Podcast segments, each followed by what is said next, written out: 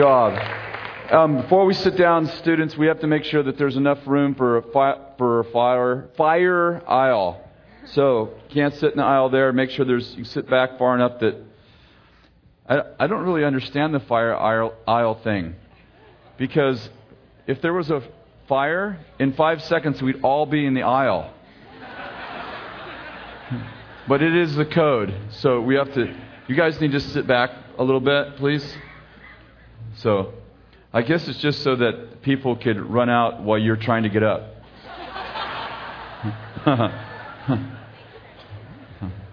Whatever. May you be the first out. They always ask you in a plane if you sit in the exit aisle, will you help in case of a crash? And I always say, yes, I will. But I two problems. One, I'm allergic to fire, and two, I'll go get us help and get be back. So, can you guys move back just a little bit to make more of an aisle there? Thank you very much. I guess that's a fire aisle right there. It's totally equal. we we gave her a good try. it's more like a fire tunnel. When you tell our students fire aisle, fire tunnel.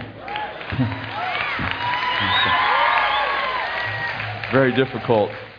There. Did you feel anything when you're walking through there? Okay. Now, in the case of a fire, did you feel like you could get through there uh, before they could get up? Because that's the key. Okay, good. wow. Well, how many? I, I, didn't get to see your hands. How many are here for the Leaders Advance? Wow, that's awesome. I don't know where our other people are. well, we're going to have a good time. I want to talk to you about creating tipping points tonight. And uh, I want to read you something my son Jason wrote last night and sent to me. And it's, it's really good. Take a step back and view your life through the perspective of eternity. Each decision that you make etches a lasting inscription in the walls of history. Choices that are made will become the fruit of the following generations. This is the beautiful part of being alive. The blood that was shed the, on the battlefield of decision has now become the inheritance of, of the authority in your family lineage. There will come a day of justice when history will be revealed to each person. In that moment, the fruit of your life will be unveiled right before your eyes. On that day, there will be a great celebration in the heavens for the man who has weathered the many storms of life while planting a harvest for a generation that he's now able to see. His reward will be everlasting. He will hear the, the Father's words, Well done, good and faithful servant. Um, well done, good and faithful servant. The little that has been given to you has been multiplied through your hands.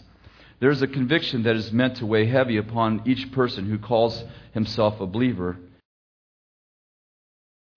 We live with an awareness that life is meant to be sown into the destiny of people that I'll never see. This conviction drives the mighty to pursue the impossible, the strong to, the strong to brave the many storms. There's no escaping the thundering storms of um, opposition, for we are the ones who have been commissioned to calm each of them. Each believer is called to take the test of life and turn them into a testimony.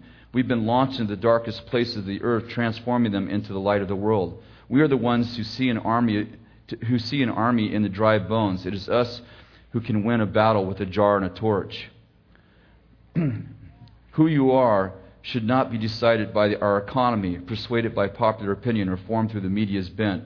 We are counterculture by nature. We are predestined from the womb, set apart from the beginning. This life that we've that we have chosen can only be navigated with a renewed mind. The old man screams too much when faced with the impossible, and the flesh is a poor decision maker. Have you decided who you'll be?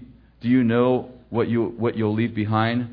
With your words, you create worlds. With your prayers, you release inheritance. The balance between life and death has been designed to rest on your, in your hands. Like many who have gone before you, have many, you, we now have the opportunity to create change in the world around us. How you choose to live today is a choice for eternity. He sent me that last night. I thought that was pretty cool.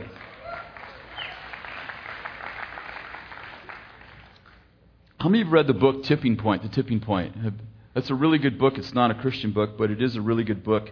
And um, there's a, there's a, it was written by Malcolm Gladwell, I read it a while ago, so some of my uh, recollection of the statistics are probably not exactly accurate, but the concepts will be. Um, he talks about in 1964 in Queens, New York, there was a woman named Katie, uh, I think her name's Gitzo, and she was chased by assailant and killed, and the incident lasted more than a half an hour while 38 neighbors looked on. Um, that's really interesting. The book kind of opens with this statement about this woman who she's, she's in this neighborhood, and uh, this man chases her down o- over a period of about 32 minutes and he murders her, brutally murders her in front of 38 neighbors. Well, 38 neighbors looked on. Not one of them called the police. And so um, that really started to create in him a um, attention like why did nobody call the police why did 38 people watch this young woman get murdered and not, not a single person called the police and so he started doing they started doing some questioning. They questioned all 38 of those people, and they started doing some surveys with other similar uh, things that had happened in history where, where some terrible uh, crime had been committed in the, in the view of, uh, of many witnesses without anybody so much as calling the police. And what they found is this. They found that, uh, and, and, now, now I'm going to really mess up the statistics because I, I wish I would have written them down, but I haven't. I didn't. They, but they found that if one person views uh, views a crime, the possibility that they'll phone the police is like, it's something like 98%. If two people view a crime, it drops dramatically down to like 70%. If three people view crime, there's only a 50% chance that anyone will call it in at all. And, and if a crowd views a crime, the chances that anyone will call it in drop to like 3%. And what, what, he, came, what he came to in, in that book is that that crowds do not create tipping points, but that individuals create tipping points. And what I like about that is that's the Bible. That's true in history. You know, we come, we come from, we read the Bible so often with the democratic mindset. And because we're, because we're in a democracy, we have this view of the Bible that majorities rule and we read it into sometimes our events and we read it into our, our gatherings. And how many of you know it's always awesome when we can gather, you know, 20,000 people at the call or a million people at Washington, D.C.? Uh, uh, how many of you are for that? We certainly are. We just sent I don't know, 150 people to the call. So please don't, please don't relegate what I'm saying to the fact that we don't like to large prayer gatherings or anything like that. But please realize that large prayer gatherings don't change God's mind. God isn't, God isn't, a, uh, He doesn't have a democratic government. He's a theo- he has a theocracy. And so we have this idea like if we can get a million people in Washington, D.C., then God will look and He'll go, okay, let's see. You know, just one more person. And God doesn't think like that. God said, send me a man. Give me a person. Are you with me? And, and, you know, it's awesome when we gather together, not for the sake so much of history, but for the sake of the people who gather, because God gets a chance to talk to them and touch them. As, and, how many of you know there is a greater anointing as we gather in, in, in a prayer agreement like that? But how many of you know that movements do not define men? Men define movements. I'm not talking about the gender of men. I'm talking about mankind. That somebody decides to step out of a crowd, and that person oftentimes changes history. Are you all right? And sometimes what happens is, is that we get overwhelmed by the problem. We, we become a part of the crowd. And what happens in a crowd, what they discovered in a crowd, is everybody thinks everyone else is going to do something, and ultimately nobody does. What they, what they found out with those 38 people who watched that woman get murdered is that everyone, else, everyone thought everyone else called. And ultimately, not, the police received no phone calls. And he goes on to, to, do, uh, to do uh, discover in his in his book, and I think it's a great book. I really do believe that everyone should read this book because it, it really talks about how individuals create tipping points. He talked about how, how crowds never create tipping points because everyone thinks that everyone else is supposed to do something. And whenever you're a part of a crowd, no one ultimately takes responsibility because they, they can give the responsibility to the people around them. And, I just want to tell you that I believe that we're in this place where God's calling us to create a tipping point. In, in um, the book of Daniel, and well, you know the story well, so I'll just tell you, just repeat it to you. Daniel, um, Nebuchadnezzar goes into Jerusalem, into Israel. He destroys uh, Jerusalem. He tears down. Uh, he tears down the temple, and he takes four boys captive. It's kind of funny because Nebuchadnezzar thinks that he's captivated, that he's captured four boys. But what he doesn't realize is that those four boys have actually captured Babylon. And little by little, and piece by piece, systematically and prayerfully, they began to dismantle the Babylonian system. From the inside out, they began to wall by wall, brick by brick, they began to tear down the Babylonian system from the inside. And so Nebuchadnezzar thinks he has four boys, but God has actually captured Nebuchadnezzar. And although Babylon, they couldn't, although Israel could not beat Babylon in a battle, he beats them from the inside out. Later on, the Persian nation, the Persian, Persian king comes in and captures Babylon. The Babylonian king. The Persian king comes in and captures Babylon. And so now Persia is reigning over ba- the Babylonians. But only one problem they forgot about Daniel. Daniel's still alive. And he begins, and Daniel begins to again have favor with another king and another kingdom. And little by little, through, through wisdom, through intelligence, through prophetic declarations, through dream interpretation, he little by little begins to demolish and dismantle the Persian government until finally Cyrus lets Daniel and all of the people go back and rebuild the temple. And get this, and pays for all of it to the estimated amount of about $70 billion. Pays for all of it out of his own treasury. What happened? Four boys changed history. What a, what, a, what a nation's army could not do, four boys did from the inside, piece by piece, little by little, prayer by prayer, prophecy by prophecy. They began to dismantle the enemy's camp from the inside.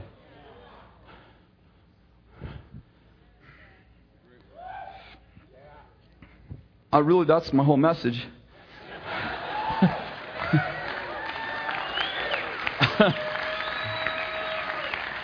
actually is. Just have some examples. That's about it right there. You heard the whole thing. In Jeremiah chapter 5, God, you know, this Jeremiah, he's living in the old covenant. And people and is, you know, the Israelites are not serving God. You know the whole story. Jeremiah, he's always crying about stuff. And God says to Jeremiah, listen to this. Roam to and fro, verse 1, through the streets of Jerusalem. Look now and take note and seek in her open squares and see if you can find a man. If there's anyone who does justice, if there's anyone who seeks truth, then I will pardon her. Find me a person. Find me somebody. He didn't say, see if you can get a whole bunch of people together and we'll just start a prayer. Listen, that's all great. I'm not against that. All I'm, all I'm saying is, is that I'm going to preach an unbalanced message tonight. You can make a difference. You alone, you one person, whoever you are. I don't know. You, I'm too old to. It doesn't matter who you are. Jeremiah, go through the streets. Find me somebody, a person. I didn't say find me a young person. Find me a smart person. Go to the university. Find me an old person. Find me experience. He just said, find me somebody. Just find me somebody. It didn't say a man. He said a person. Man, that's a good word right there.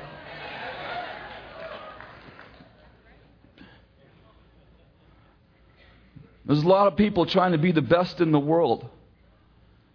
I think God wants us to call, He's called us to be the best for the world.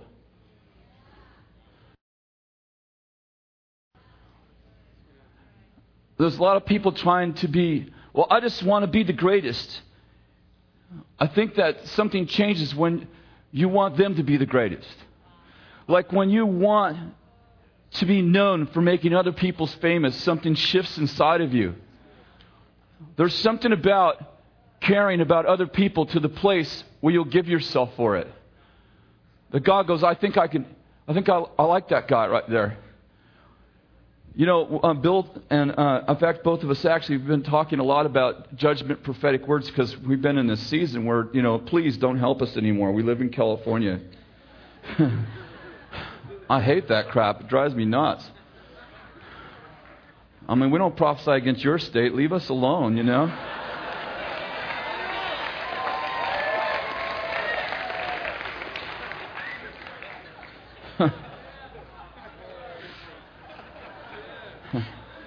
We don't need any more of your prophetic help. Thank you. Dude, now I forgot what I was going to say. That was good enough, though, right there. Actually, I did. I forgot what I was going to say about that. It was really profound, though. It got my spirit excited. You know, we've been dealing with judgment words. This is the only part I remember. Whatever. Oh, I know. I know what I was going to say. you know what? I just got to be honest with you. That's why we have name badges in conferences and not little bands. Because sometimes we forget our name. We get so. whatever.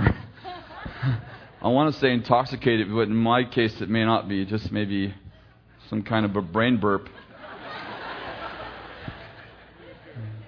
I was thinking about how in Exodus 32, you know, this is, we've talked about this lot where God in the old covenant, he says to Moses, you know what, these people whom you've led out of Egypt, in fact, maybe we should just read it so that someone will at least think we read the Bible. This is being streamed. Hi, Mom.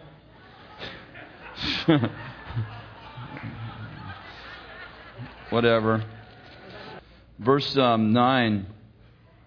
The Lord said to Moses, I have seen this people, and behold, they are an obstinate people. Now then, let me alone, that my anger may burn against them, and that I may destroy them, and I will make you a nation, great nation. I think I missed the good part, though. Verse 7 is what I want. Then the Lord spoke to Moses, Go down at once, for your people, yeah, there it is, your people whom you brought out of the land of Egypt have corrupted themselves. They have quickly turned aside from the way which I commanded them. They have made for themselves molten calves and so on. The Lord said to Moses, I've seen this people. Behold, they're an obstinate people. Now then, let me alone, that my anger may burn against them, that I may destroy them, and I will make you a great nation. And Moses entreated the Lord as God. and He said, O Lord, why does your anger burn against your people, whom you have brought out of the land of Egypt with your great power and your mighty hand? why should the Egyptians speak, saying, with evil intent, he brought them out to kill them in the mountains, destroy them from the face of the earth. Turn your burning anger and change your mind about doing harm to your people. Remember Abraham, Isaac, and Jacob, your servants, to whom you swore by yourself. You said, "I'll make, I will multiply your descendants as the stars of the heavens, and all the, and all this land which I've spoken, I will give their descendants for inheritance forever." So the Lord changed his mind about the harm that he would do with his people. And, uh, you know, this is what I love, you know. I, I, we were talking about judgment words, and uh, even in the Old Covenant, God, God, where God did judge people with, you know, prophetic judgment. I mean, the whole Old Testament story is about, you know, the moral of the Old Testament story is that sinners need a Savior and they deserve judgment without a Savior. And how many know when Jesus came, He fulfilled he fulfilled the law so that we could receive mercy instead of judgment. But what I love about this is that God comes to Moses and he says, "See these people? These are your these people, your people who you've led out of Egypt." I love this story because I'm thinking, you know, Moses is walking along, minding his own business, and he sees a bush, which he probably wishes he'd never stopped. and he turns aside, and the bush says to him, um, says, "Moses, my Moses," and he's like. Say, yeah. I've seen the oppression of my people. I'm going to send you to my. You know, this is not exactly what he said, but something close to that. Uh, and so he starts telling Moses that he's, he's seen the oppression of, of his people, and then he's going to send Moses. And Moses is all like, um, well, who should I say sent me? I mean, it'd be really difficult to say, like, I was talking to a bush, it wasn't George. And he says, he said, He said, You better let his people go, or he's going to burn you up.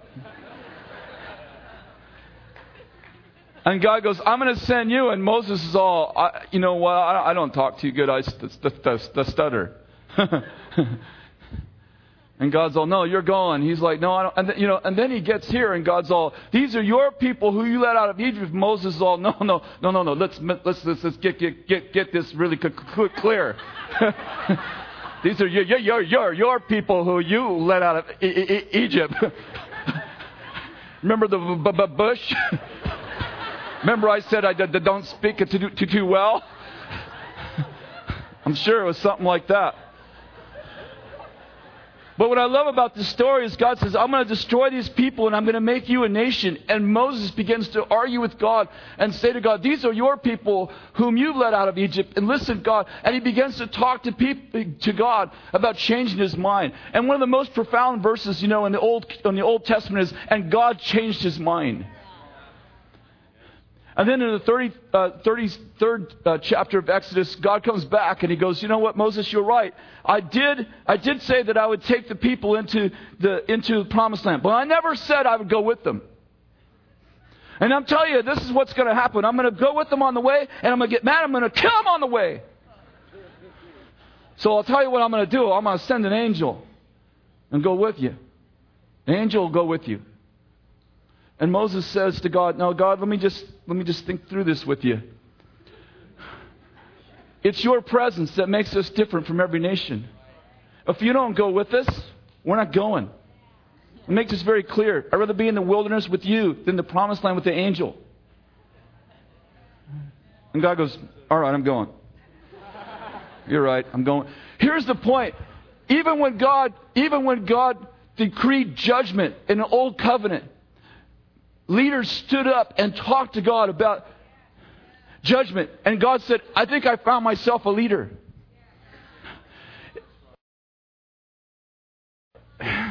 In Abraham, God says, I'm going to destroy the city. Should I hide from Abraham what I'm about to do, since Abraham shall surely become a great mighty nation, and all the nations of the earth shall be blessed? Shouldn't, should I tell you about this? And he begins to talk, you know the story. He begins to talk to Abraham about Sodom and Sodom, and Abraham begins to negotiate with God like a good Jewish businessman should. And he gets God down to 10. I mean that in a positive way. And, he, God says, I'm going to I'm, I'm to destroy this city. And he begins to negotiate with God. And God says, I think I found myself a leader. What's, one of the things I struggle with in, in the judgment words, of course, is the judgment words themselves, but I struggle with people who would even repeat a word like that instead of do what Old Testament leaders did and have a good sit down talk with God. I was in San Francisco, and this young lady, beautiful young lady, she had a judgment word. She said, she described the circumstances and how God had to be God, and blue angels flew over and all this stuff. And she said, God gave her this judgment word. And I said, It doesn't bother me you got the judgment word. It bothers me that you didn't talk to God about not doing it because God was looking for a great leader. And what did he find? Did he find a great leader in you, or did he find someone who wants to argue for a judgment word? I don't know if you got what I just said. If sometimes, I don't know if this is the way to say it, but I'll fix it later. Bill will.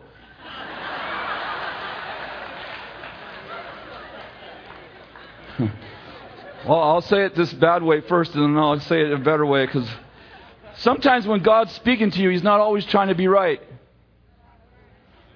Well, let me put it the way you can probably swallow it. Sometimes when God's prophesying to you, He's testing your heart rather than to, de- determining your destiny.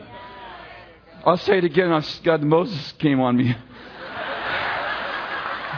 Sometimes when God prophesies to you, He's testing your heart rather than determining your destiny.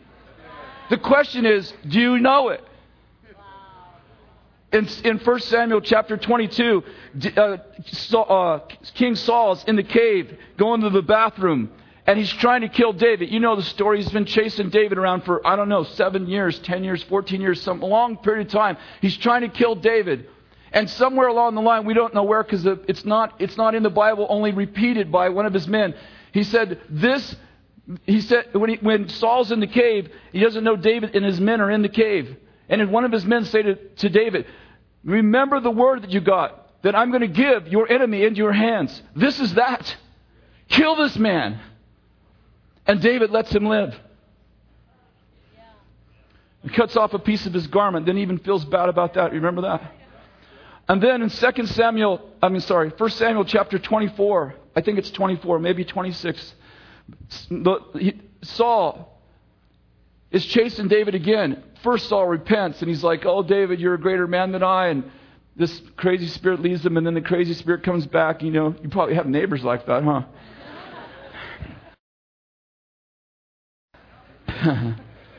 Hopefully, you're not living next to anybody who goes to church here. Anyway, so. And so David, so David's being chased, and David's up on top of this mountain, and Saul's down in the valley with all the armies of Israel down there. And it's, it's nighttime, and there's, they're, they're, they're laying down there sleep. And so David takes, I think it was Abishai, one of his warriors, and he goes, Who's going with me? And I think it's Abishai. He says, I'll go with you. And David goes down there, and, and then it makes a statement. It says that they were all asleep by the Lord, that the Lord had put them all to sleep.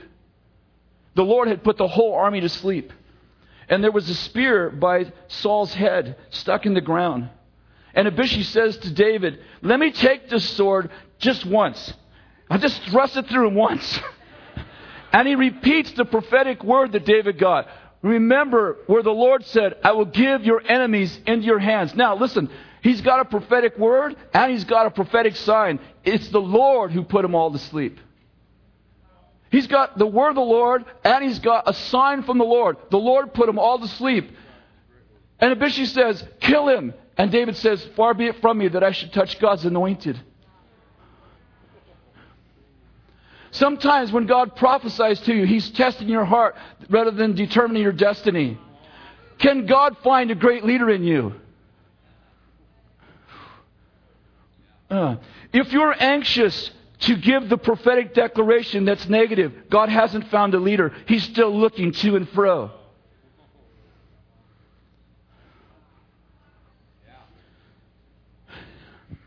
It, it troubles me that it's an issue. No, start over. It troubles me that judgment prophetic words are an issue in the new covenant at all. Because they weren't an issue to people who were called friends of God. It's not by chance that David, Abraham, and Moses are the three people in the old covenant called friends of God. All of them refused to kill God's anointed when they got prophetic declarations that God says, do what you want. And they said, God doesn't want me to kill this person. He's just testing my heart.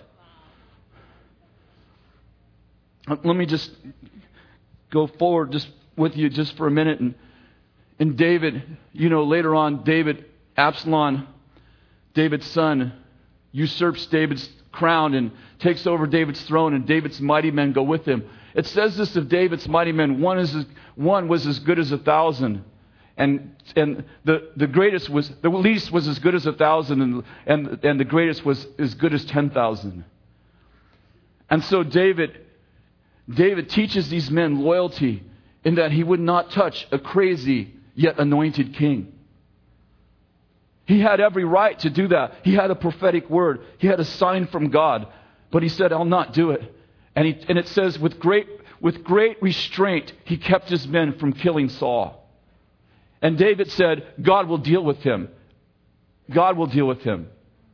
At the end of David's life, in 1 Kings chapter 1, we're not going to read it, but another one of David's men, I mean David's sons, usurped his authority, Adonijah. And Adonijah makes himself king. And it says that Adonijah invited, in fact, I'll just turn there and read you just a piece of it because it's such a, a great story.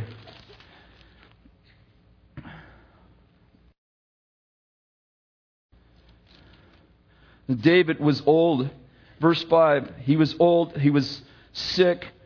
They had to have a, a, a young girl lay next to him to keep him, warm, to keep him warm. Verse 5 Now Adonijah, the son of Haggith exalted himself, saying, I'll be king. So he prepared for himself chariots and horsemen and fifty men to run before him. And his father had never crossed him at any time. by asking him, What have you done? And it was he who was very handsome. He was born Absalom. And he conferred with Joab and with Abar the priest and with Adonijah, and they helped Adonijah. But Zadok the priest, Benaiah, the son, uh, uh, Nathan the prophet, Shemaiah, Reiah, and the mighty men who belonged to David were not with Adonijah. Verse 10 but he invited all these people to the party, but he did not invite Nathan the prophet, Benaiah the mighty men, and Solomon his brother. And just let me just take it from there and say that Adonijah proclaims himself king and has all the armies of Israel with him. He has Joab, the commander of all the armies of Israel. He has all he has a whole bunch of David's cabinet with him and a whole bunch of David's officials with him. Most everybody's with him except for he doesn't have Nathan, he doesn't have Benaiah, and he doesn't have the mighty men whom da- who, who, who were David's. And all of a sudden, Nathan comes in to David, and David's about to die. He's really old, and says, Do you know that Adonijah has made himself king? And David says, and he said, Did you not say that Solomon would be king in your place? And he said, Yes. He says, Take the mighty men. Take Solomon. Put him on my donkey. Put the mighty men around him. And take, Sol- and take Solomon to the throne. He's on the way to the throne. Solomon's on the donkey on the way to the throne with 600 mighty men around him. Remember, all the armies of Israel are with Adonijah. Only 600 mighty men, and Nathan and Benaiah, and then one of the priests are with Solomon. And all of a sudden, the word gets out at the inauguration, inauguration speech.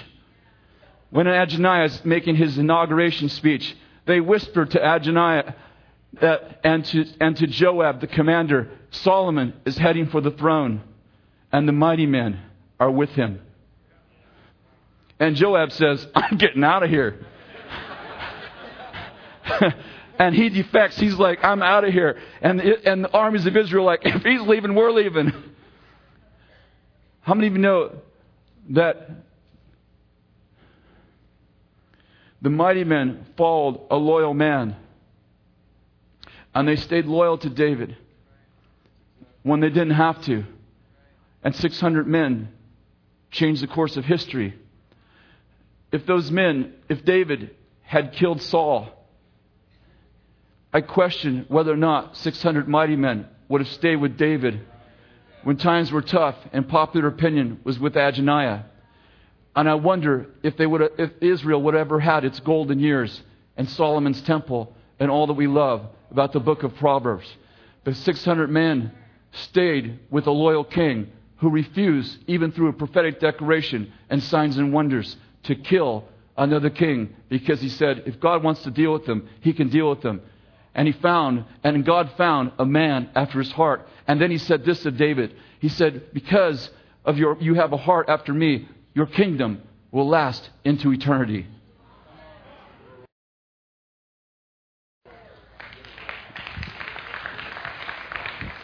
I'm concerned about people that get a judgment word. I'm not concerned that they get one. I'm concerned about what they do with it. I'm concerned that they're still arguing that it's the right thing to do, and we're in a better covenant. I wonder if times if the Lord allows a judgment word just to see if He has a man, if He has a woman who can lead His people. I wonder if He allows at times prophetic judgments to come to a person in the sense that he says, I wonder if they'll, if they'll say, God, if they'll cry out for mercy, or if they'll cry out and repeat judgment.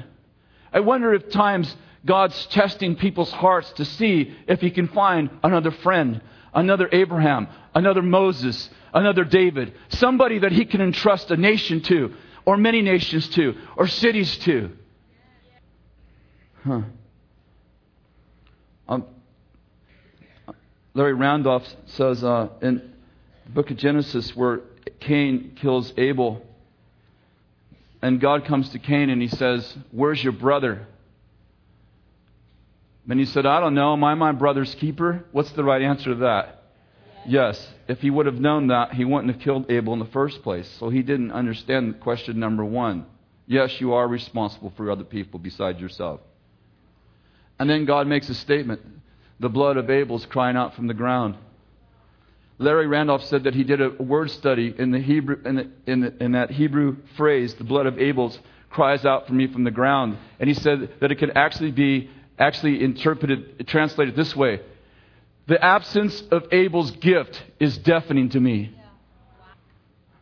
The absence of Abel's gift is deafening to me. Cain, what have you done? The absence of your brother's gift is deafening to me. How many of you know that God, He created you to change history? Each person in this room is a history maker. It's not some kind of encouraging hype, it's the truth. You were called to be somebody, you were called to be great. I'm going to tell you something. People that hung around Jesus, they all had the same problem. Whether fisherman, a tax collector, uh, uh, whatever, it didn't matter. When they hung around Jesus, they all got this idea that they were born to be great. You hang around Jesus and you start being under the illusion that you were born to be great. So great was the, was the, the power of Jesus' presence that people argued about which one would be the greatest. I was just reading, I've been going through the Gospels this, uh, in the last couple of months, and I was reading where Jesus said, One of you will betray me. One of you will betray me. And it says, after he said, One of you will betray me, they started arguing about who was the greatest. In the context of, One of you will betray me. Well, can't be me. I'm better than you. no, you're not. Yes, I am. Well, have you have you have you healed a lame man? Well, have you raised a dead man? Well, I've healed the blind. Oh, that guy only had one blind eye. Can you imagine what their discussions like? Jesus said, "One of you betrayed me," and they're like, "Well, it can't be me. I'm great. I rock. I'm amazing." Something happens when you get in the presence of a king. You start feeling like you were born to be to make history. Are you with me? I don't think Peter, it's never recorded that, that James and John and Peter, the three fishermen, argued before they met Jesus about who's the greatest fisherman. Maybe they did. I just think, doesn't it, doesn't it seem odd that 12 people all argue about who's, I mean, different personalities, passive people, aggressive people, in between whatever personality types. I don't know any of that stuff. You, I don't think Jesus chose one personality type. But when you got around Jesus, didn't matter if you were introverted, extroverted, deep personality, ABC. Come on, Danny, where did he go? He left. Can't even take this anymore. Did, there he is. It didn't matter. If you hung around Jesus, what personality type you were, if you hung around Jesus, there was something about the feeling that you were destined for something. You were destined to be more than a fisherman. You were destined. Are you with me? Something happens when you get in the presence of the Lord. It's like, I was born to change history. I was born to create a tipping point. I was born to step out from the crowd. I was born to make that call. It, I, it's me. I was born for this. You can always tell the size of a person by the size of a problem it takes to discourage him. I was asking Paul, there's a famous quote in, the, in, in one of John Maxwell's leadership books, and man, I, I, looked for it even on the internet, couldn't find it, but he was talking, I think it was a, a great general, and he turned to one of his lieutenants and he said, Little people have little problems, and big people have big problems. I fear we have little problems. I probably didn't get exactly right, but I'll, I'll try to get it right next time. He, he said to his, I think it was to his lieutenant, he said, a general, he said, little people have little problems, and big people have big problems. I fear we have little problems.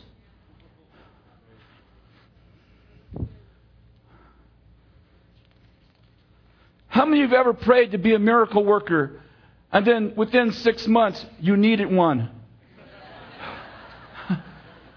I'm serious. You go, God, I want to be great. God puts, okay, how great do you want to be? I want to be really great. And then your opposition's nine foot six. And he's got an armor bearer in front of him. God goes, okay, take that one out. I'll get you another one. And you're like, God, wait, that's, uh, What's this about? It's about you said you wanted to be great. You can kill this guy, you'll be great.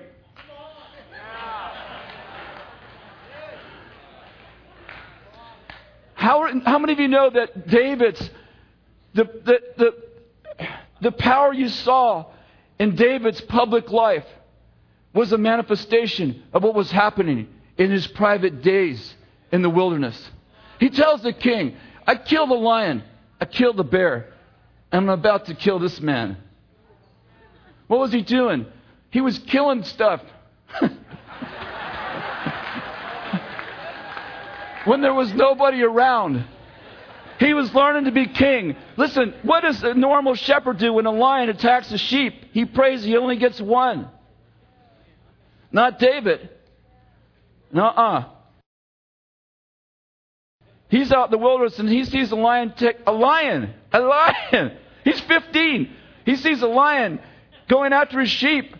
I'd be running for cover, not him. He said, I went after him. And I grabbed him.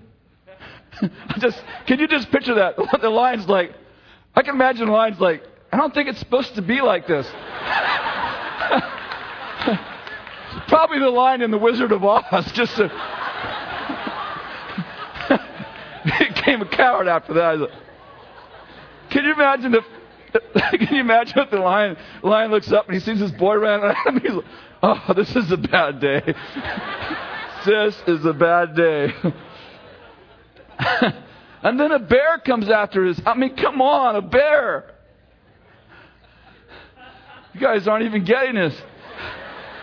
There's no, it's, there's no, there's no, te- there's no streaming. There's no television. There's no, nothing. There's no one to watch. His dad doesn't even like him. I'm not even sure that that he was born probably out of wedlock. He says in uh, uh, Psalms 51, in, in, out of sin I was conceived. His dad doesn't even invite him to the party. This man, he says, I've, tells the king, I killed a lion, I killed a bear. You want to know how I did it? He came down after me. I grabbed him by the beard, struck him with my hand. Can you imagine Goliath? I mean, he's like, send me someone to fight me. And here comes, says he was ruddy. It means like good looking and you know, here's this like you know, William Wallace, nine foot six, rah, blood all over him. Send me a man. Here comes David. I believe I can whip you. I've been reading the Bible right here. the guy goes, Goliath is like, come on, what, am I a dog? This is it? This is what you sent me? You gotta be kidding. I'm sure the king's like, well, maybe he'll just eat David and calm down.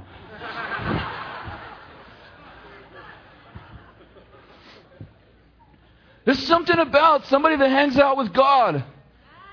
I don't mean you don't have bad days. Come on, everybody has bad days. But I mean, there's something about you hang out with God, you're like, I was born to kill giants. But before you ever kill giants, first you have to, you have to do stuff in secret. Stuff no one can see. When there's cameras not on, your mom's and dad's not there. There's something about what you do in secret. Before you can have a public victory, you got to have a private one. A lot of people are falling. A lot of leaders are falling. I mean, it just seems Oh, I guess it's always been like that at times. It's just, it's grieving. Some of them we know it's grieving. I'm just wondering, you know, are, are you having, I don't mean this is like one solution fits everyone, but I'm concerned about how many of these leaders that are falling had private victories. Some people are so gifted that they just get thrust into the limelight, but they haven't killed their lion, they haven't killed the bear. But they have such a sense of destiny, the crowd push, pushes them forward because they just need somebody. I'm concerned, you know. I've, Bill and I have had these discussions over the years. I'm like, I'm concerned when someone's so gifted. We have these young warriors around here, we just, not, and old ones, and middle-aged ones, and ancient ones. We just have them all ages.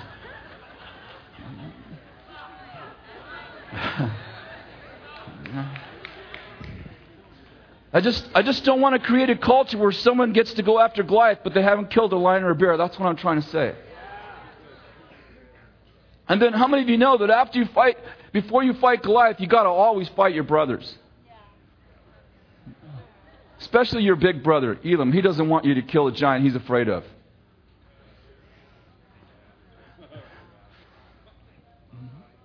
You, can you imagine your kid brother? David's the eighth born. Your kid brother. You're 39 days shivering and shaking because this big guy's after you, and your kid brother goes out there and kills him with a rock. You are not the happiest person in Israel. It was the women who were celebrating. It wasn't the men.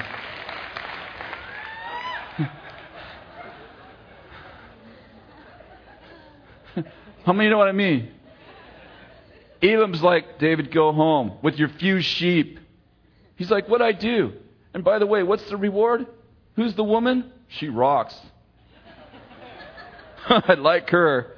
I'm going to throw me a rock. I'm going to tell you that giant killers always keep their eyes on the reward. For the joy set before him, he endured the cross. People are like, oh, you know what? I don't care if God gives me a reward. I'll take it. Jesus endured the cross for a reward. So, he that comes to God must believe that he is and that he what? That's right. A lot of times we, we lose sight of the reward, and that's why we lose courage. David says, Who, what am I winning? Well, the, the king's daughter. Michael? Yeah. Michal? Elam's like, Shut up, David. Michael? She's amazing. I'll take her. I'll risk my life for her. I'm getting me a woman.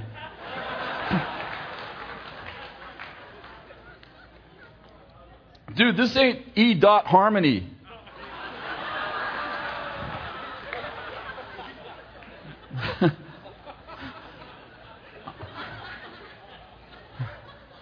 And then he had to like go get a hundred foreskins. I've thought about some of my son-in-laws having to do that for my daughters.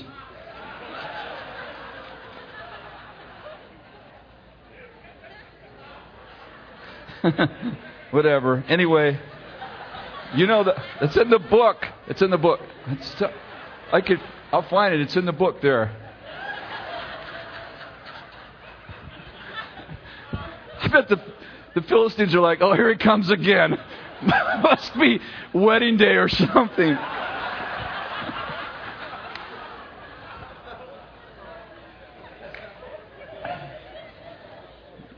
We are called to create tipping points. Come on.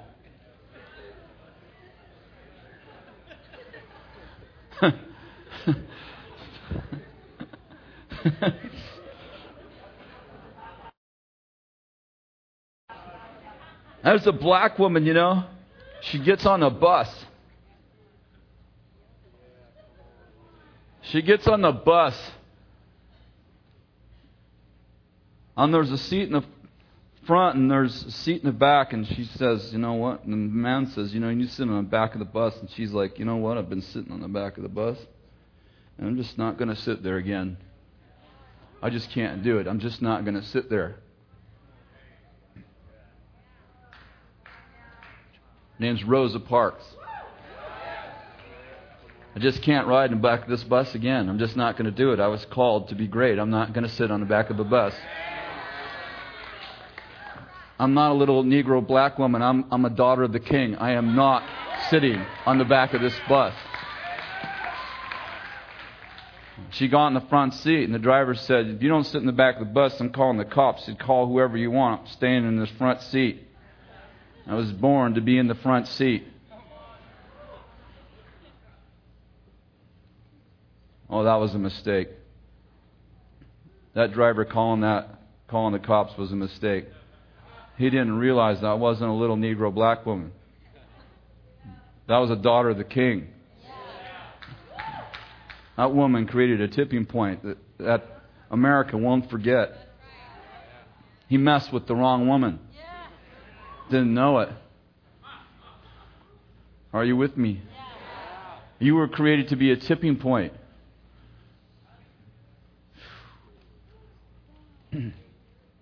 Martin Luther King's beginning to preach against black oppression, but he refuses to be violent. People come around him, and black men come around him, and they say, There's no such thing as a nonviolent revolution. He says, You haven't seen one, but you will now. He's sitting in his front room with his wife and daughter. White supremacist KKK came in and blew up the front of his house. Thought they killed him. But out from the rubble walks Martin Luther King. A businessman said, I'll give you a million dollars. I'll build you a church anywhere you want if you'll stop this movement. They're going to kill you and your family. They blew the front of his house off, and when the walls fell down, it was just him and his daughter and his wife sitting there, no walls around them. They would have blown a little bit further, would have killed them all. A, a businessman offered him a million dollars to stop the civil rights movement right after that. Said, Your family's going to die. He said, Well, at least I have something worth dying for. and then the men who were around him, who were, who were violent, tried to convince him. Do you see Martin Luther? There's no such thing as a nonviolent revolution. He said, Watch me. And they tried to convince him to stand on the steps of his porch and preach a violent revolution. And he refused to do it. In fact, he stood on the steps and forgave the men who did that to him. What did he do? He created a tipping point. He's a friend of God. How many are with me? there was two boys. Their father was a preacher, and he was a a friend of the U.S. head of the U.S. Patent Department. They're having dinner together, and the two young boys are sitting there while the father and the patent head of the patent department is talking to their father. And the patent department guy made this statement. He said, Everything that can be invented will be invented. And if men were supposed to fly, God would have gave them wings. Those two, men, those two young boys were called the Wright brothers.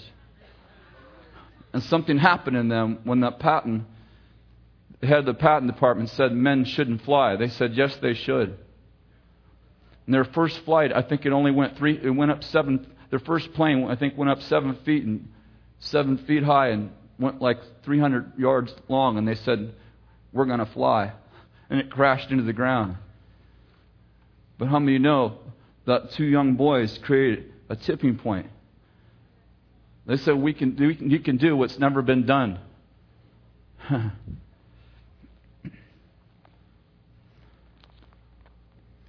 Excellence is the result of caring more than others think is wise, risking more than others think is safe, dreaming more than others think is practical, and expecting more than others think is possible. Let me read that to you one more time. It's not one of my quotes, it's a great one, though. Excellence is the result of caring more than others think is wise, risking more than others think is safe, dreaming more than others think is practical, and expecting more than others think is possible.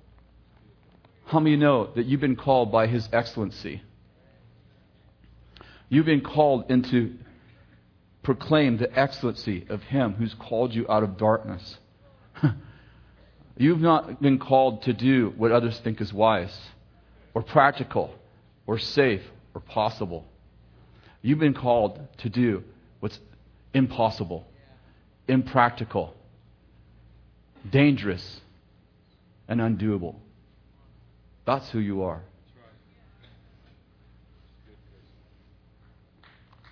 Don't clap. I'm not done. I know you're clapping because you want me to be done. I'm not done. Acts chapter 10. Now there was a man in Caesarea named Cornelius, verse 1, a centurion in what was called the Italian cohort, a devout man who feared God with all of his household and gave many alms to the Jewish people and prayed to God continually. About the ninth hour of the day, he clearly saw in a vision an angel of God who had just come in and said to him, Cornelius. And fixing his gaze on him and being much alarmed, he said, What is it, Lord? He said to him, Your prayers, your prayers and your alms have ascended as a memorial before God. Uh, I don't know why this story's messing me up. Now, dispatch some men to Joppa and send for a man named Simon who's called Peter. He's staying at the tanner named Simon's house, who's also by the sea. An angel who was speaking to him left and summoned two of his servants, a devout soldier who was his personal attendant. And after he explained everything to him, he sent him to Joppa. This man, this is centurion. He's not, he's a Gentile.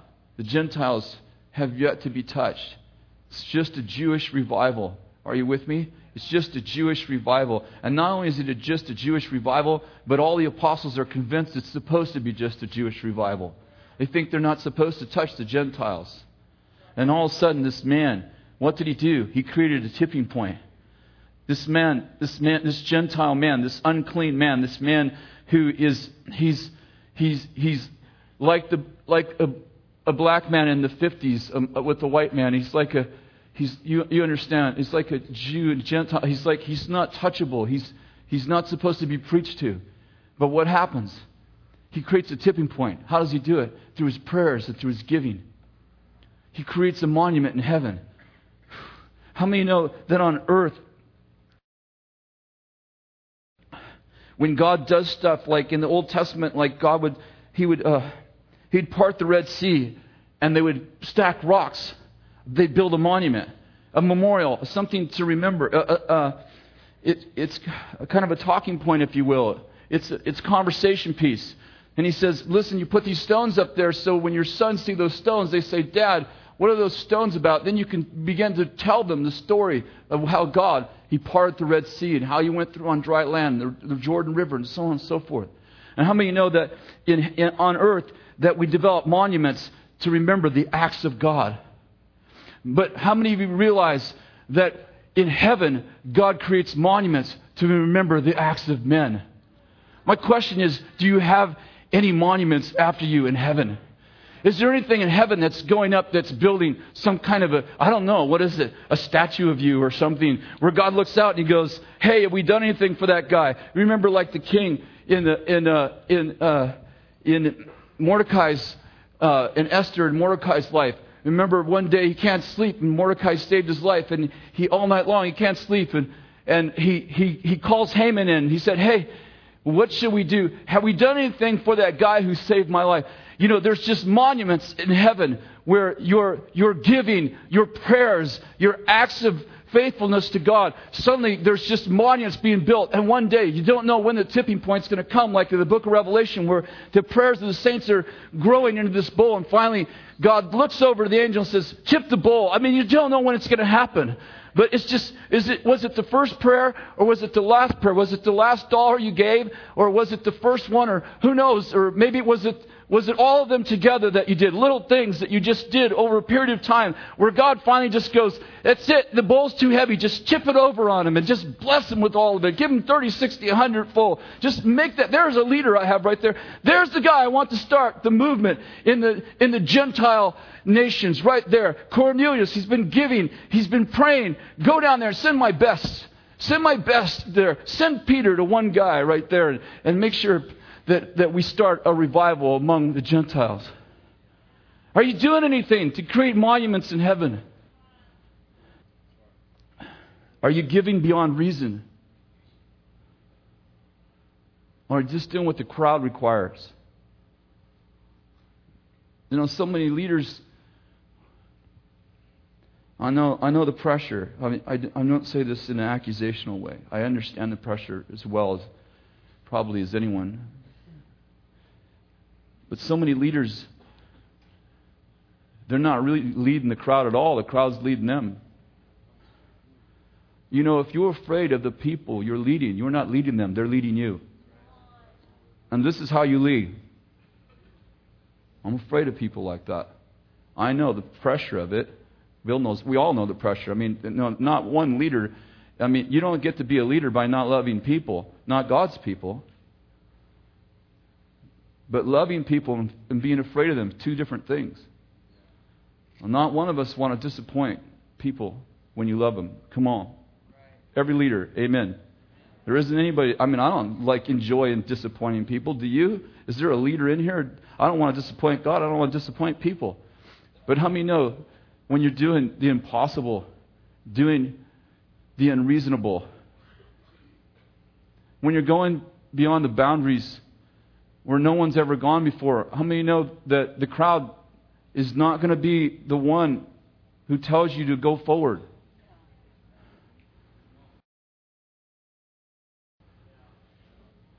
The crowd is full of people that have watched the giant for 39 days. They don't want you to go kill that giant because misery loves company. And if you go kill that giant, you're going to take away their reason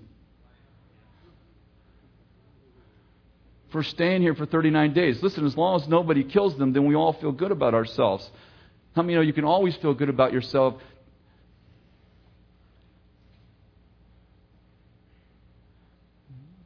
Just depends on who you compare yourself to. The crowd compares itself to the rest of the crowd and feels great about itself. But then suddenly some wise guy breaks out from the crowd and kills the thing you've been afraid of for 39 days.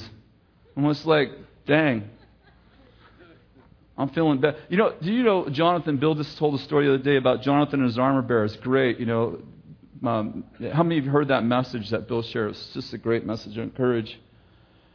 You know, right after Jonathan kills, you know, takes on those guys, the rest of the army wakes up. And they start going with him, which is a great story, the way that Bill shared the story. It's just like, you, know, any one of those guys, I mean, it's like the crowd doesn't, you know. And they're like, hey, why didn't you wake us up? They, they say to Jonathan, what the heck? You've been here for how many days? You've been sitting here for how many days doing nothing? Now it's my fault I didn't wake you up? There's, there's something about the crowd when it finds out that you got a breakthrough that it can't stay back and do nothing because now it has something to compare itself to. Somebody that's doing the will of God. I don't know if you got that. The crowd can stay comfortable as long as no one breaks out and does what it thinks is impossible. Once it does once somebody does something impossible, suddenly the crowd feels bad about itself, and it's got to do something about it. That's why it creates a tipping point. Are you with me? I had a conversation with a friend of mine real recently, and he was, I, you know, he lives on another part of the country. He's a very wealthy man, and he was telling me, "Yeah, I don't like George Bush, you know. I don't really care if you like him or not, you know." Well, he started telling me he doesn't like George Bush. He thinks that his security policies have failed. Whatever. I just had a thought. I said to him, Well, how many times have we been bombed? He said, well, I said, How many times have we been bombed since George's security policies have failed?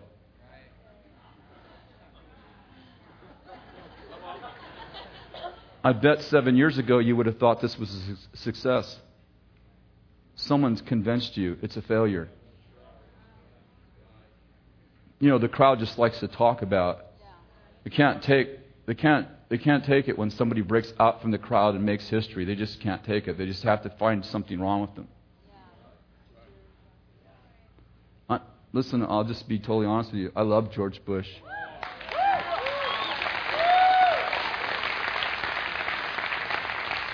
I, I don't agree with every decision he made, but I don't agree with every decision I've made.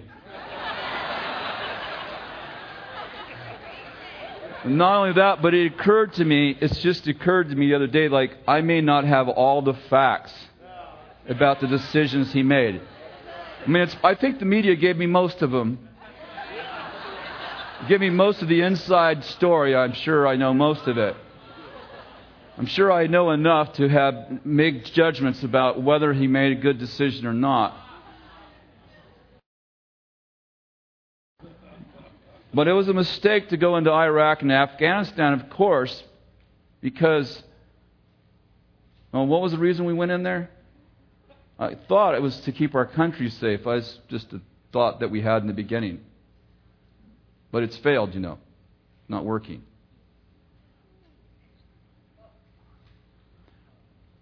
Listen, the, the opinion of the crowd is not always logical. They get talking to one another and they can convince each they can convince each other of anything. And then you know what happens if you're with the crowd? You get convinced with them. My friend goes, Well, I never thought of it like that. Yeah, well, you did seven years ago. That's why you gave him permission to do all that stuff. And now that you're feeling nice and safe, you don't like the wiretapping, you don't like this, you don't like that. But seven years ago, the day after the bombing, you thought all that was a great idea. Now you're nice and comfortable, and you can think about, like, yeah, we probably won't get attacked. I don't like any of the things you're doing. I guarantee you get attacked again with someone else in there, and if they change their policies, you'll be like, the approval rating of George Bush will go through the ceiling.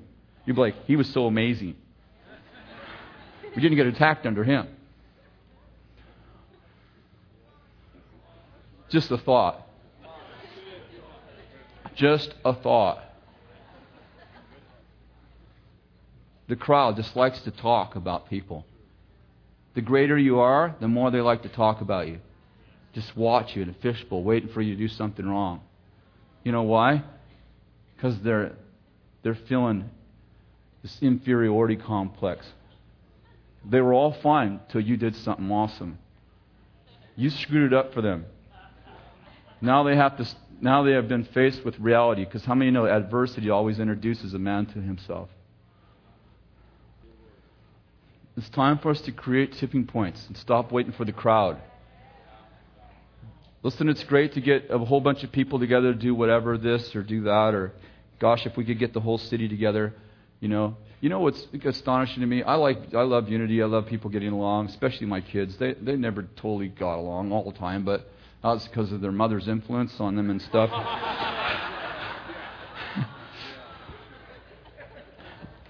but they were brother and sister, you know.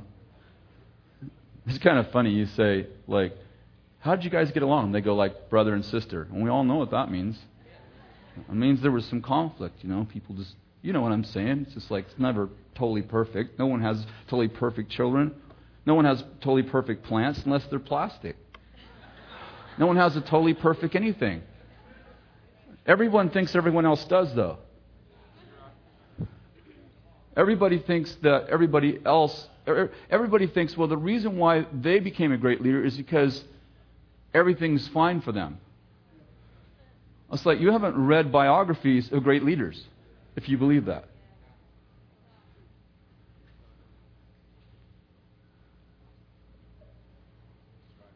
Winston Churchill, I think he's pretty good leader. Was. Changed history. Had depression so bad, he called it his black dog. Had days when he couldn't get out of bed. Historians say, well, we think Churchill was mentally ill. Well, whatever. A mentally ill person is doing a lot more than you writing about him.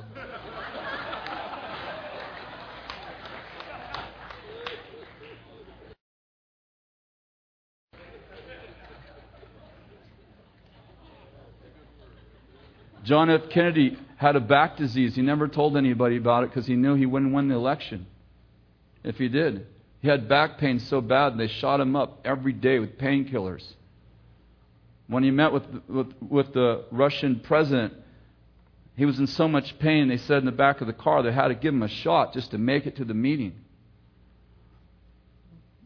It's like there's no such thing as people who don't have problems.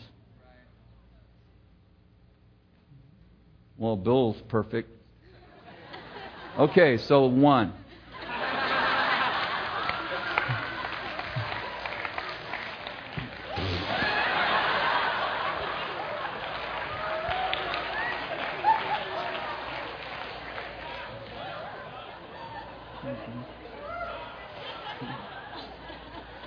I mean, bury a man in the snow and take two thirds of his men and give them no shoes.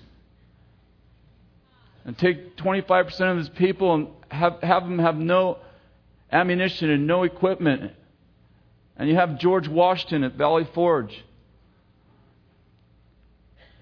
You know how the enemy found him? Because his men got, more of his men died from frostbite than died from bullets because his men didn't have shoes. And the enemy followed them by a blood trail in the snow because the men's feet were bleeding. And the Congress decided that they wouldn't fund him. They wouldn't fund George Washington. They stopped his funding, and so his men were starving to death. So George got a bunch of, of his soldiers together, and he went town to town, his own towns, and surrounded the towns and said, Feed us, or, we're gonna, or you're going to die. And when the people found out that Congress weren't funding them, businessmen began to fund them individually. Multimillionaires began to give to George Washington. I'm just saying, great leaders had problems. You got 48 reasons why you, you can't be a tipping point. Read history. All those people had problems. FDR got so mad one time about he's sitting in his wheelchair and he got so mad about his men telling him that something couldn't be done that he stood up. He stood up. They all went, No, he's paralyzed. He stood up on the table and held himself up. And I don't remember the famous quote exactly, but it went something like this If I can do this, then we can do this.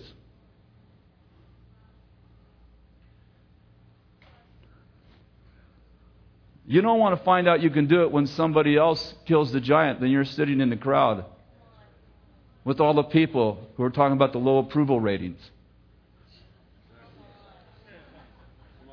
Well, you feed them with your uh huh, uh huh.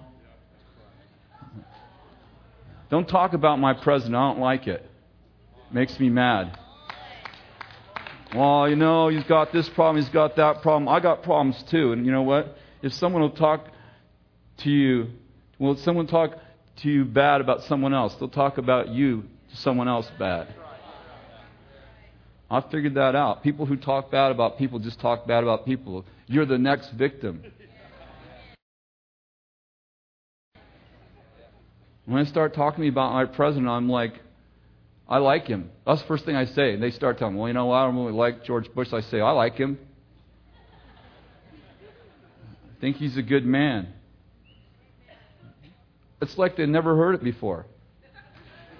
I'm serious. They just stand there. I bet you I've said it 10 times in the last month. He would stand there stunned, like, I found a man who likes George Bush. yeah, you'll like him too. You just be 10 years from now. I don't think we need to keep the opinions of the crowd. I think we need to tell the crowd what to think. it's time that we started telling the crowd what God thinks. That's what I believe. I um, wrote in my book, I was going to read it to you, but I won't. You should buy it. It's a good book. I believe we're supposed to start a new moral revolution. Good. No, no, don't clap. Buy this book. Start a revolution. Galileo, he, he didn't invent the telescope actually, but he improved it to the place where he proved, with a whole bunch of other scientists, by the way, Galileo wasn't the first scientist to believe this, that the, earth, the sun did not revolve around the earth, but the earth actually revolved around the sun. A whole bunch of scientists believed that. And Galileo, when, he, when they perfected the telescope, when he perfected the telescope, he proved it to be true. But he wasn't the first person. He wasn't the first scientist, and probably wasn't even the smartest scientist. But he had this thing about him that he liked to stand against the crowd. And the Catholic Church at the time, which was the political force of their day. God bless the Catholic Church. That I'm not be careful when we talk about our mama. But the Catholic Church, they they didn't like his new theory. And they brought him in and they said, Listen, if you keep sharing this theory, we're gonna we're gonna arrest you. We're gonna try you as a heretic. And Galileo couldn't shut up. He kept talking. So he spent the rest of his life on house arrest, died on house arrest because he refused because he refused to be silent about the obvious and the observable. Since the days of the sonogram, what's obvious and observable. If you talk about, if you're a scientist and you talk about what's obvious and observable, you will be tried. Well, it's no longer the Catholic Church, but it's still religion. It's humanism this time. And the high priests are the media. And they don't have cathedrals that you have to go to, they come to you in your house. And you may not know this, but 98% of all science is funded by the government. Saying that a fetus is a child is economic suicide in our country. But I had a dream, and I saw Galileo come out of the grave. And the Lord said, I want you to start calling for the young Galileos, the scientists, who will, who will be expert witnesses in the highest courts of our land and say, That is a baby, if I've ever seen one.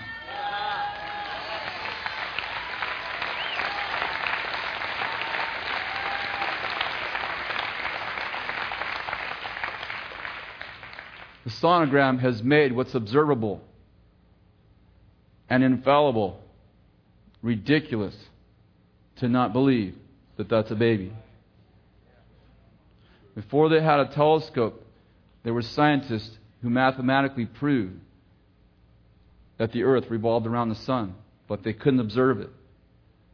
But when Galileo improved the telescope, he proved through observation what they already believed through calculation. Before there was a sonogram, you couldn't prove through observation that that fetus felt pain and was a real live human being. But now, it is ridiculous with the advent and invent of a sonogram to even make a statement that that is not a child and that that child does not feel pain when they inject acid into the mother's womb to eat the baby alive, that that child does not feel pain. And we need the Galileos of our day. We need the people with the edge. Listen, we need scientists among our own people. We need people to get out of the pulpit and become scientists and be expert witnesses in the highest courts of our land. We need people who have had abortions and found out that they were told wrong stuff in the highest courts of our land to become attorneys and begin to use the law for us instead of against us. And begin to sue doctors that destroy life in the name of, you didn't give me all the facts. You told me that was a blob. You never told me it was a baby. We need people to stand up and get away from the crowd and start thinking for themselves. we can change history. We've been called to leave our children a world and revival. People that went before us left us a land without slavery, a land with women's rights, a land without smallpox, a land with almost no polio, a land with almost no leprosy. What are we going to leave our children? When David, as good as he was, he made a major mistake in his life. At the end of his life, he called Solomon into his bedroom the night that he died. And he gave Solomon a list of five men. And he said, These men shouldn't live. And he made Solomon clean up his mess. God bless David. He did a lot of great things. That's why I said, you know, I don't agree with everything George did. I don't agree with everything I did man after God's heart made some mistakes too. But here's one mistake that we don't want to make. We don't want to give our children our dirty laundry and say to them, We couldn't fix this. Here you go. Here's the five giants that need to be killed. Sorry. We gave our children abortion on, on our clock. It's on our watch. And we got to fix it. Happened on our watch. We need to fix it on our watch.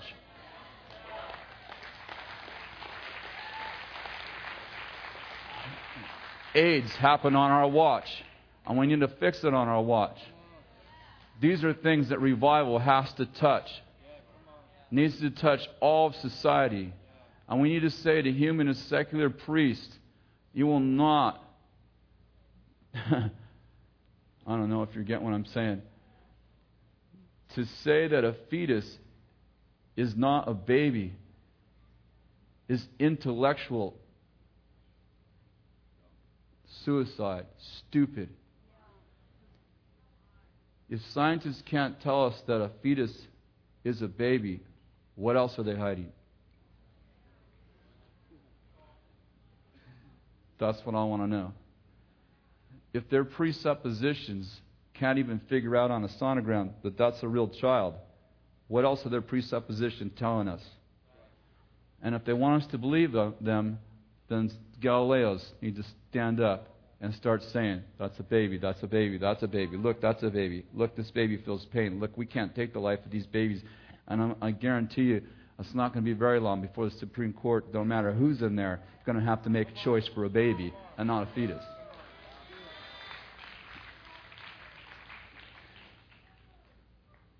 We need to leave our children a world in revival. Would you stand, please?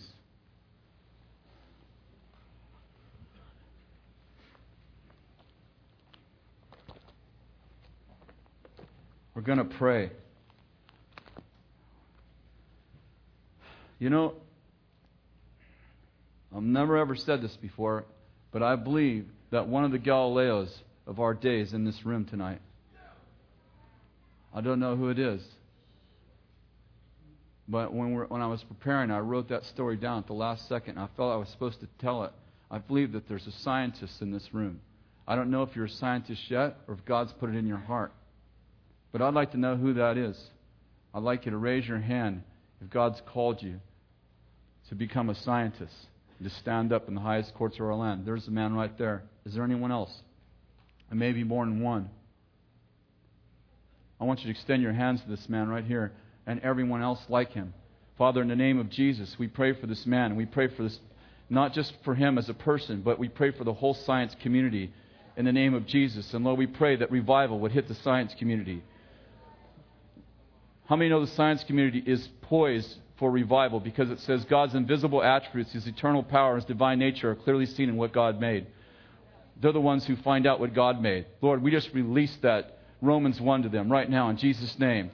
That you take the veil off the scientists' eyes. They begin to have a Galileo spirit on them. They begin to stand up in the highest courts of our land. Lord, we pray for that in the name of Jesus. What's observable, what's obvious, in Jesus' name. Lord, that they be some of the most respected some of the most intelligent, some of the most brilliant, that the Einsteins of our day would be pro life in the name of Jesus. That they'd begin to stand up and they'd begin to make declarations that that is a baby in the name of Jesus. Yeah, let's pray for AIDS right now. In Jesus' name. Lord, we pray right now that there would be a cure for AIDS. That'll be, listen, don't give me none of that judgment for homosexual thing. I don't even want to hear that crap. Lord, in the name of Jesus, I pray that there would be a cure for AIDS like there was for smallpox. That we would drive it out before this generation's over in Jesus' name. That we would drive AIDS from our planet. That it would be an old memory like, like smallpox, like polio. In the name of Jesus, Lord, that you would break the power of that thing. That you would open up the eyes of science and medicine. Lord, that there would be cures. There would be worldwide cures for AIDS in Jesus' name. Thank you, Lord. Thank you, Jesus. Amen.